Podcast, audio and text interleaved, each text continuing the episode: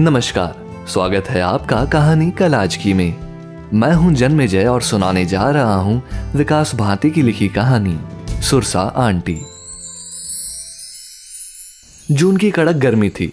आसमान से लगता था कि सूर्यदेव अग्नि की वर्षा करने में मग्न थे। आमतौर पर जून किसी के लिए सुखदायक हो ना हो, पर बच्चों के लिए तो ये वक्त जी भर के जीने का होता है।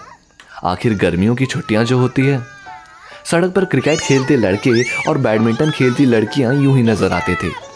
कुछ मोहल्लों में तो उपद्रवी बच्चों का ऐसा हुजूम घूमता था कि मोहल्ले की महिलाएं बंदरों से ज़्यादा उन बच्चों के समूह से डरने लगी थी, मानो बच्चे ना हो चंगेज़ खान की सेना हो।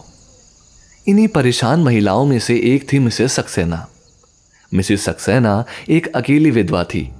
बच्चे थे, पर उनके दर्शन स्काइप या उसे किसी इंटरनेट चैटिंग पर ही संभव थे। बेहतर नौकरियों की तलाश में दोनों अमेरिका में जा बसे थे। दोनों माँ का घर खर्च या यूं कहें कि एक मुआवजे की रकम हर महीने भेज दिया करते थे। और माँ करती भी क्या, बच्चों को कंप्यूटर स्क्रीन पर खिलखिलाते देखकर हंस लेती थी, पर बाद में फूट फूट कर रोती। मोहल्ले की महिलाओं में सक्सेना आंटी की गहरी पेट थी। हर किसी की सुख दुख में उनके साथ खड़े होने का जज्बा अघोषित प्रमुख बनाता था। अभी कुछ ही दिन पहले जब शर्मा जी का स्कूटर उनके घर के आगे ही खराब हुआ था, तो सक्सेना आंटी ने टायर बदली करवाने में पूरा सहयोग दिया। जब मदद करने की बारी आती तो सक्सेना आंटी भूल ही जाती थी कि वो एक महिला है। कुल मिलाकर एक अच्छी मिलनसार सामाजिक महिला थी सक्सेना आंटी, पर ना जाने गली में खेलते बच्चों को देख के उनके ऊपर भूत सा सवार हो जाता था। लठ लेकर दौड़ पड़ती थी लड़कों के हुजूम के पीछे। हालांकि सक्सेना आंटी को लड़कियों से कोई आपत्ति नहीं थी। पूछने पर कहती कि लड़कियां उदम नहीं करती ना, लड़के हल्ला मचाते हैं, चीज़ें तोड़ देते हैं। मैं अक्सर अपनी बालकनी में खड़ा होकर उनके चंडिका वाले रूप को देखा करता था। और बच्चे भी कहाँ कम थे, जितना वो चिढ़ती थी उतना ही वो बच्चे चिढ़ाते भी थे। बच्चों की नज़र में तो सक्सेना आंटी डायन थी। नाम भी रखा था उनका सुरसा आंटी। और कभी कभी तो बच्चे उनके मुंह पर ही उनको सुरसा आंटी कहकर भाग जाते थे। सक्सेना आंटी के व्यक्तित्व के ये दो चेहरे मेरी समझ से परे थे। एक दिन अपने आंगन में लगे आम के पेड़ को कटवा रही थी। मैंने गुजरते हुए पूछ लिया, हाँ आंटी, आम का पेड़ है, इतने अच्छे आम देता है, इसे कटवा क्यों रही हैं? बेटा, सारे आम बच्चे ही तोड़ कर ले जाते हैं, मेरे तो काम ही नहीं आते, तो सोचती हूँ इसे कटवा ही दूँ। आंटी का ये जवाब मुझे तर्क विहीन सा लगा। मैंने कभी भी आंटी को आम चूसते नहीं देखा था। डालियाँ भरकर आम आते थे उस पेड़ पर और आंटी सारे ही बांट देती थी। हाँ, जब अंकल और बच्चे थे तब कुछ अचार के लिए और कुछ बच्चों के खाने के लिए ज़रूर रख लेती थी, पर बाद में तो कई साल आंटी आम के पेड़ से परोपकार ही करती रही। खैर, मुझे क्या, आंटी का पेड़ और उन्हीं का फैसला। आधा पेड़ कट चुका था, पर आज सुबह से कोई आवाज़ ही नहीं आ रही। मैं सुबह नौ बजे अपनी बालकनी से निकल कर आया। कल तो आठ बजे लेबर लग गए थे और आज नौ बजे तक सन्नाटा। शायद आंटी जी आज संडे मना रही हैं। मैं नाश्ता तैयार करने के लिए अंदर चला गया। बारह बजे के लगभग एक ज़ोर की आवाज़ हुई। मैं बाहर निकला तो देखा आम तोड़ने के चक्कर में कुछ बच्चों ने पत्थर आंटी के शीशे पर दे मारा था, पर सुरसा आंटी अभी भी शांत थी। बच्चे भाग चुके थे। मैं फिर से अलसाई हुई आंखें मलते हुए अपनी टीवी के आगे बैठ गया। बच्चों के शोर आज चरम पर थे, पर आंटी, मैं दिल में प्रश्न लिए नीचे उतर आया और अपने ही घर से उचक उचक कर आंटी के घर की ओर ताकने लगा। बगल के घर से मित्तल साहब निकले और बोले, अरे विकास बाबू, क्या ताड़ रहे हो? ये टाइम तो लड़कियों के घर में झांकने का है और तुम सुरसा के घर में ताक झांक कर रहे हो यार। मुझे मित्तल साहब का मजाक अच्छा सा नहीं लगा। फिर भी मैंने बात बढ़ाते हुए कहा, नहीं मित्तल साहब, आज सुबह से आंटी दिखी नहीं, तो ज़रा पता सा लगा रहा था कि है कहाँ। लगाओ लगाओ पता लगाओ, और पता चले तो हमें भी बताना है। मित्तल साहब से मुझे इस तरह की बात की अपेक्षा तो नहीं थी। जब मित्तल साहब टूर पर गए थे और इनकी बीवी का लेबर पेन शुरू हुआ था, तो आंटी थी जिसने आगे बढ़कर मदद की थी। वास्तव में इंसान की याददाश्त बहुत कमजोर होती है।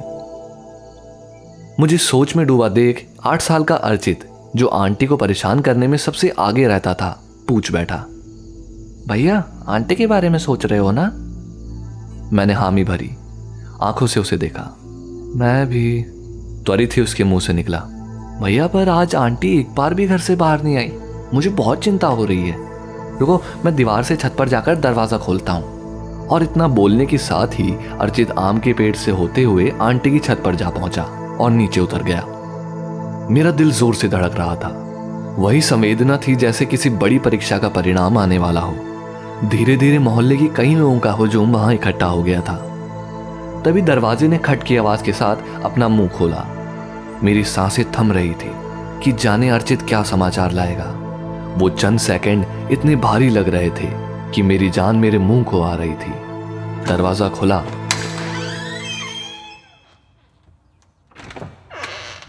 और सामने आंटी खड़ी मुस्कुरा रही थी। मैं भागा और आंटी को दरवाजे पर जाकर उनके हाथ थाम लिए। क्या हुआ बच्चा, क्या लगा कि बुढ़ी मर गई होगी? अरे ये सुरसा बहुत सख्त जान है, इतनी जल्दी नहीं मरने वाली। इतने में अर्चित निकल कर आया, हाथ में एक नोटबुक लिए हुए। मैंने अर्चित के हाथ से नोटबुक छीन ली तो पता चला कि आंटी की डेली डायरी है। चंद पन्ने पलटे तो सारी कहानी साफ हो गई।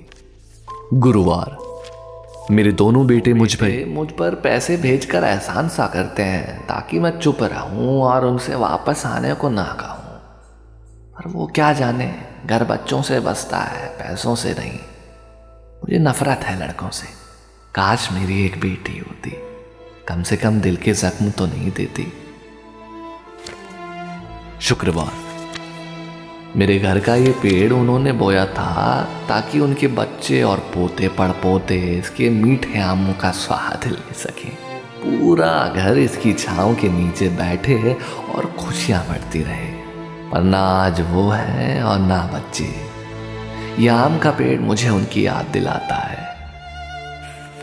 शनिवार, आज मैंने पेड़ कटवाना शुरू कर दिया है, पर सामने के घर में रहने वाला एक लड़का एक ऐसा सवाल कर गया कि शायद अब मुझसे ही पेड़ ना कट सकेगा। रविवार, मैं आम का पेड़ नहीं कटवाऊंगी और नाहक मोहल्ले के बच्चों पर चिल्लाऊंगी भी नहीं।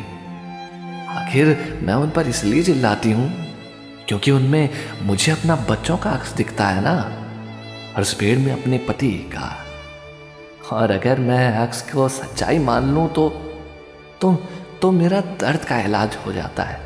क्या हुआ जो मेरे बुढ़ापे में मेरे बच्चे मेरे साथ नहीं? तो क्या हुआ है उनके मोहल्ले के इन बच्चों के सहारे मैं अपनी ज़िंदगी काट लूँगी। ये पेड़ मुझे मुझे उनकी कमी महसूस नहीं होने देंगे।